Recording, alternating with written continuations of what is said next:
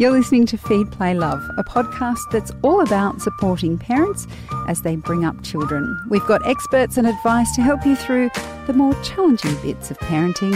I'm Siobhan Hunt. One thing that is true is that when children get together, they spread germs. School, daycare, it's unavoidable. So, what are the more typical schoolyard illnesses? What do they look like? And most importantly, how long do they need to stay home for? Sarah Hunstead is a former paediatric nurse and director of CPR Kids. Hi, Sarah. How are you? I'm very well. Just because it's that kind of interview, what I want to do in this one is go through the ones that I have heard are more common, and then I want you to tell me the symptoms. How do we know our kids got it? whether our child needs to stay at home, and then, of course, because we are all, you know, caring parents, how to stop the spread of said disease. Is that okay? That sounds fantastic. Let's start with a fun one. They're all fun. Conjunctivitis. Ew. Yeah, that's a fun one. What What are the symptoms of conjunctivitis? Okay, when it comes to conjunctivitis, you can have viral, allergic, or bacterial conjunctivitis, but you don't need to diagnose that. What you will probably notice is a child who's yelling at you from the bedroom, whether they're crying or saying, I can't open my eyes. Because often the first thing you'll know about is they might have had a little bit of a red or watery eye. And then when they wake up in the morning, it's glued together with that disgusting gunk. oh, yes. Not fun. No, not at all. So the eye can be itchy, it can be painful. And it's not always completely shut, though, is it? No, not always. No, certainly not. Sometimes, you know, you might just you know, see them in the morning and they've got that lovely bit of green or yellow pussy stuff in the corner of their eye and they might be rubbing it and then rubbing you and oh don't. Ew. don't. And it, it's it's more uh it's you, you, can tell the difference between that and sleep. Yeah absolutely. Um, it's a lot often it can be a lot more profuse than sleep. Remember if your child often has sleep in the eye you know what that's normally like. You might go hang on a sec. This is a bit different. Their eye can be red. It can be scratchy and itchy. It can be watery as well. Okay. And do we need to i know the answer to this we need to keep them home, don't we? Yes. Because it's very contagious, isn't it? It is. This is one of those ones where it just seems to the child would go to daycare and often not the parent's fault. They might not have even realised it might just been a little bit red or something like that. And then all of a sudden, vroom, the entire daycare has got conjunctivitis um, because they could it be exposed to a child who's got conjunctivitis and it can take you know between one and three days before the next child will start showing symptoms. Right. and that's how it gets spread around and it's spread through touch as well. So does that mean you need to keep them home for three days? Uh, well you need to keep them home until all of that yucky stuff is gone from the eye. And so you take them to the doctor because if it's bacterial, they can have antibiotics. So they can, yes, exactly. So if it is a bacterial conjunctivitis, then often uh, might be drops or a cream in the eye may be necessary. If it is a viral, then nothing's going to help that but time. But what we can do is using an advice of your doctor, of course, is you know how you get that lovely moist cotton wool ball corner of the eye nearest to the nose and then sweeping it across and giving it a nice clean. You need to be doing that as well. All the time. Mm-hmm. Okay. So the stay home till it's clear. This is your favourite one gastroenteritis. Uh, a phrase coined from you, a trip to Browntown. that, that wasn't me. Really? That was Jason, oh, former, former colleague. It was brilliant. yeah, I wouldn't say that. Come on. It's funny. It is. but also gross. So, uh, I can't believe I'm asking this. What are the symptoms of gastroenteritis? Hmm, I bet everybody out there is just shouting it right now, going, it is often starting with stomach cramps. So your child might be complaining of a sore tummy, which is often followed by some lovely vomiting. And after that, we have the other end with the diarrhea.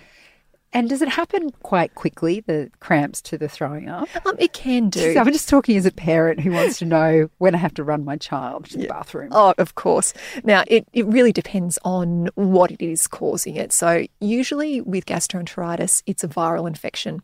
Uh, it can be an onset of symptoms within hours of being exposed to the virus, or it can be even up to days later. But often it is that cramping kids, especially little ones, aren't very good at associating that pain and following with a vomit. So, really, so much fun. oh, so much fun. Um, and obviously they stay home, but do we know what t- time period they need to stay home for? Yes, absolutely. So they must stay home for a minimum of 24 hours after the last symptom ceases. So we're not talking the last vomit, we're talking the last loose bowel motion. And if everybody in could see me right now, you'd see that I'm pointing to my bottom. That's true. Um, That's where loose bowel movements tend to come from. I, I understand. Exactly. So, but yes, so 24 hours after the last loose bowel motion. So we need to make sure that they are symptom free. Very, Is there very anything you can do for gastroenteritis? Like, if that's happening, do you try to take your child to the doctor? Or it sounds like you'd be spreading it everywhere if Yeah. you did that. The aim of what we're doing is preventing dehydration. So often there's nothing that we can really do to prevent the progression of the illness. What we want to do is make sure that they don't become dry. So if your child is not tolerating any fluids at all, if you notice that they are having signs of dehydration, where you might notice that their mouth and lips are quite dry, they may be crying with no tears. In babies, you may notice that their fontanelle is sunken. Um, certainly, your child looks unwell always seek medical help. Okay. Hand, foot, and mouth disease. Oh, my favourite. this is your favourite, is it? Oh, Okay. yeah, I do like this one. Now, is hand, foot, and mouth disease something that only really happens with children before school, like more in preschool settings? or- No. No. Oh, bummer. Okay. Sorry. just- well, no, this is from personal experience. Yes, it you certainly see it much more rife along the toddlers and the preschoolers. Um, it just so happens that one of my children has had it upwards of five times. and how how is it? It's contagious, obviously. How, is. How does it start? What are the symptoms? Let's start at the very beginning. What are the symptoms? So often you'll have a child who's just quite generally unwell. They may be a bit grumpy. They're just not, you know, they're not looking good. They'll often spike a fever as well. Remember, fever is just a symptom, it's not the illness itself. And then you start to notice the blisters. You should see Sarah's face right now. She's getting like really, oh, oh, then you see the blisters. She's gleeful. Oh, Wrong. It's just so satisfying to be able to, you just know it when you see it. So often the blisters will start around the mouth, around the lips, on the inside of the mouth. You may notice them on the hands, certainly the palms, the inside of the fingers, the soles of the feet, and often they can be quite painful for the child to touch as well. They'll it'll, it'll be sore, and it can also end up all over the nappy area too, oh, and that's not good. So when it comes to hand, foot, and mouth, you have to keep them home yeah. And how long does it take? Because it, till the blisters have cleared up.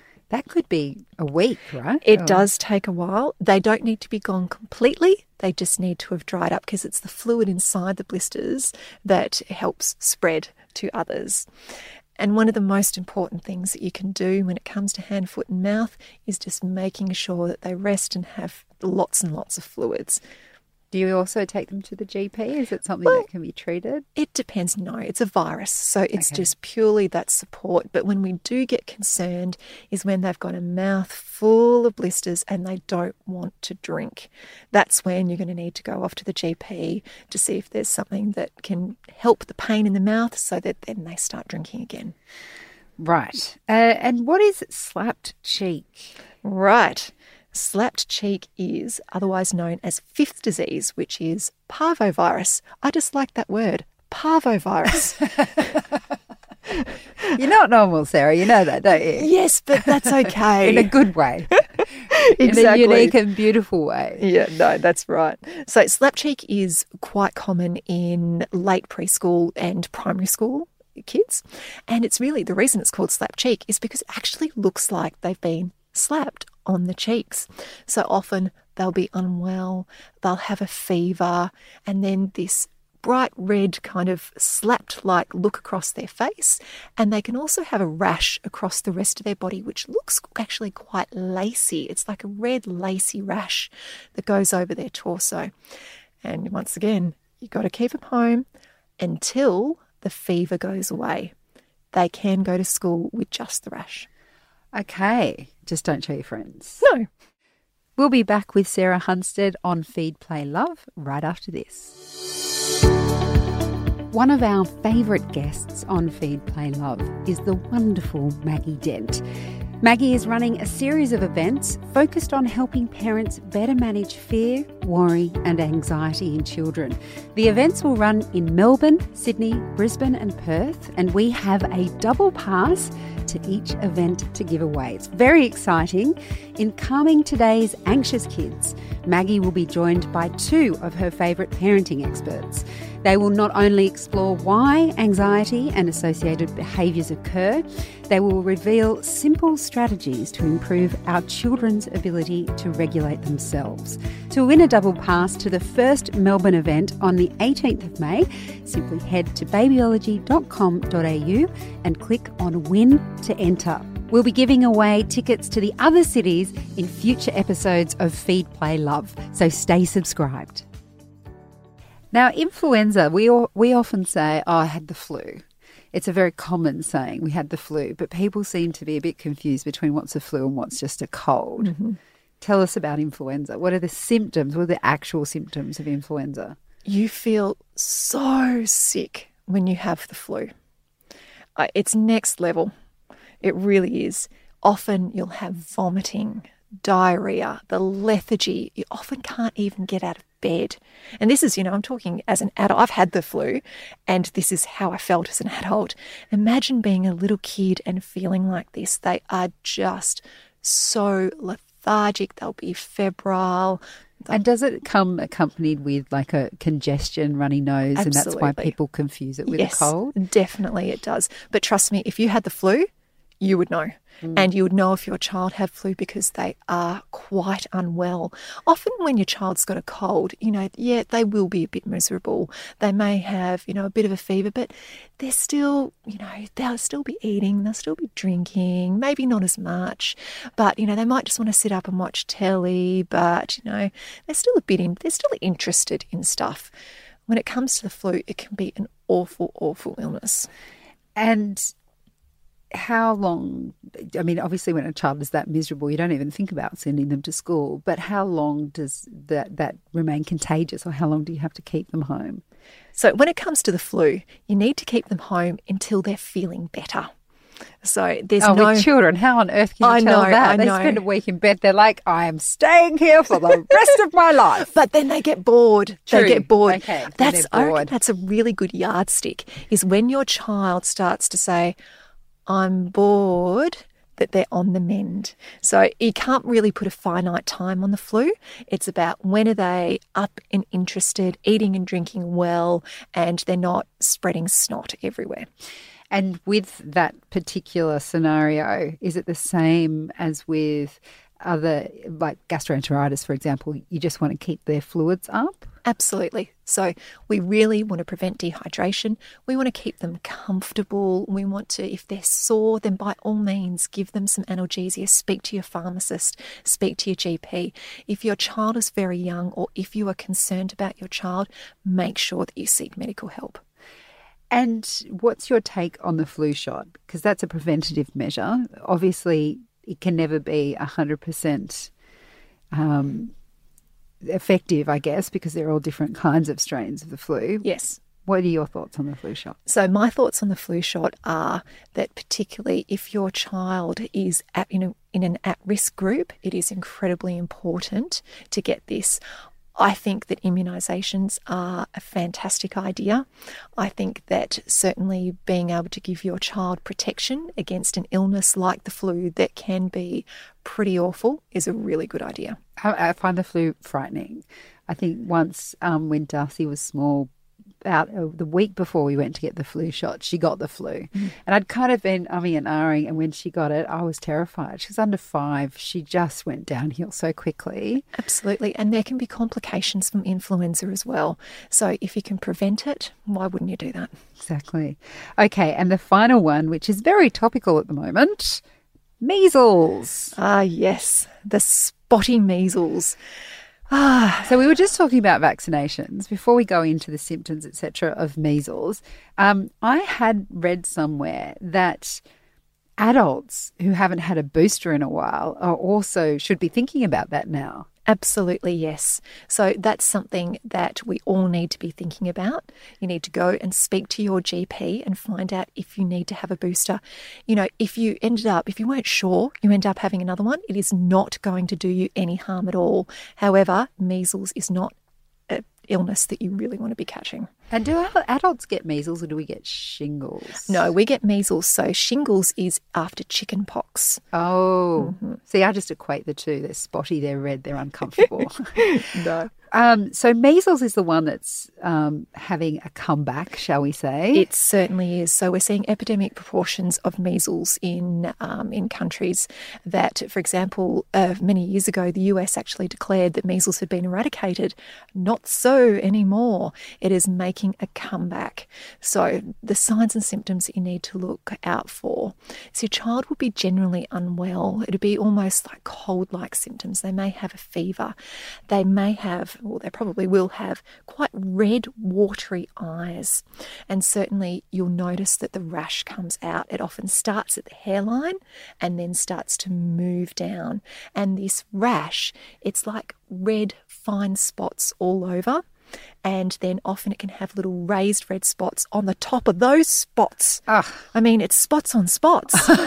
See, you're getting excited again. Oh, I know, I know, I know. I need to stop talking about this. I need to stop talking about it because all of these illnesses, I just think everybody needs to know about them. I love talking about it. But it's so important. You know, your child will actually be quite unwell. They might be a bit achy. They can have a cough. They get headaches with measles. Absolutely. You can get headaches with anything, you know, when you don't feel well. Yeah. You know, so it's the thing that's really important is this is a vaccine preventable disease. It really is. And so it's important when we think that one in a thousand will have a complication from measles, such as measles and encephalitis, which is a disease that you do not want your child having. So, really, if we can prevent this, we need to do it. And how well protected are children who have had the measles vaccination? So the last measles vaccination is at four years of age. Is that right? Uh, yep, I think you're right there. Um, I have so- to double check. Can't remember the schedule off the top of my head. That's because your children are older now. I still right. remember taking my son for his last uh, vaccination. Um, so, is it 100% effective, or can children still get the measles if um, herd immunity has lowered? So, no vaccine is 100% effective. It's just not. Um, and so, what we need to do is we need to make sure that as many of us who can be vaccinated are, because with herd immunity, that's what's going to protect those who d- either can't be immunised or don't have that full protection. So you do hear with measles in particular, there will be a, a news alert or something saying uh, it was discovered that a person who had the measles was in this area at this time. Is it contagious before the spots come out? Yes, it is. So it's contagious between 10 to 12 days before symptoms appear. Wow. So you can be wandering around out there not knowing that you've got measles and spreading it lovingly to everybody around you. And the thing is, is that you can often be having this and then 14 days until the rash actually develops as well. So it's quite a long time for So isolation. could someone be? So someone could be showing signs of illness but not have the rash. So those symptoms themselves, you may not know to keep your child home. hmm No, that's right. Oh, So exactly. so once let's say once the spots come out and you absolutely know they have measles, is it a case of staying at home? It's been so long since anyone had them, I wouldn't know what to do. Well, you know what's really interesting? In my career, I've seen two cases of measles because it just wasn't around. And now, if you spoke to a nurse in, you know, in the emergency department, they're seeing it all the time. So ta people take them to emergency. Uh, can do because often they don't realise what it actually is. So, what you need to do if you suspect that your child has measles, you need to ring your GP, unless, of course, they're extremely unwell. Then, yes, of course, you may need to go to the emergency department, but you're not just sitting down in the waiting room. In the GP, you're letting them know that you suspect that your child may have measles so that you can isolate them into another room. We don't want them being around with other people. It's not, you know, stopping at the shops on your way to the doctors either. It's really thinking about if my child has measles, I really do need to isolate them. So, with measles, it can be 10 to 12 days until the first symptoms start to develop of your child becoming unwell, that this red, sore, watery eyes. And then it's only a few days later that the rash may also appear. So, from time of exposure to the rash appearing can be around 14 days. Okay. Now, that rash can actually last for four to seven days as well, which is quite a long time. And for, you know, I understand, I'm a working mum, I get it. Staying home with your kid for that amount of time is a There's long no time. way anyone would let you leave the home with a child with measles. That's you can't right. go anywhere anyway. You can't. And the other thing is, too, you need to keep them home for four days after the rash appears as well. So you're staying home for all this time. But, you know, this is a vaccine preventable disease.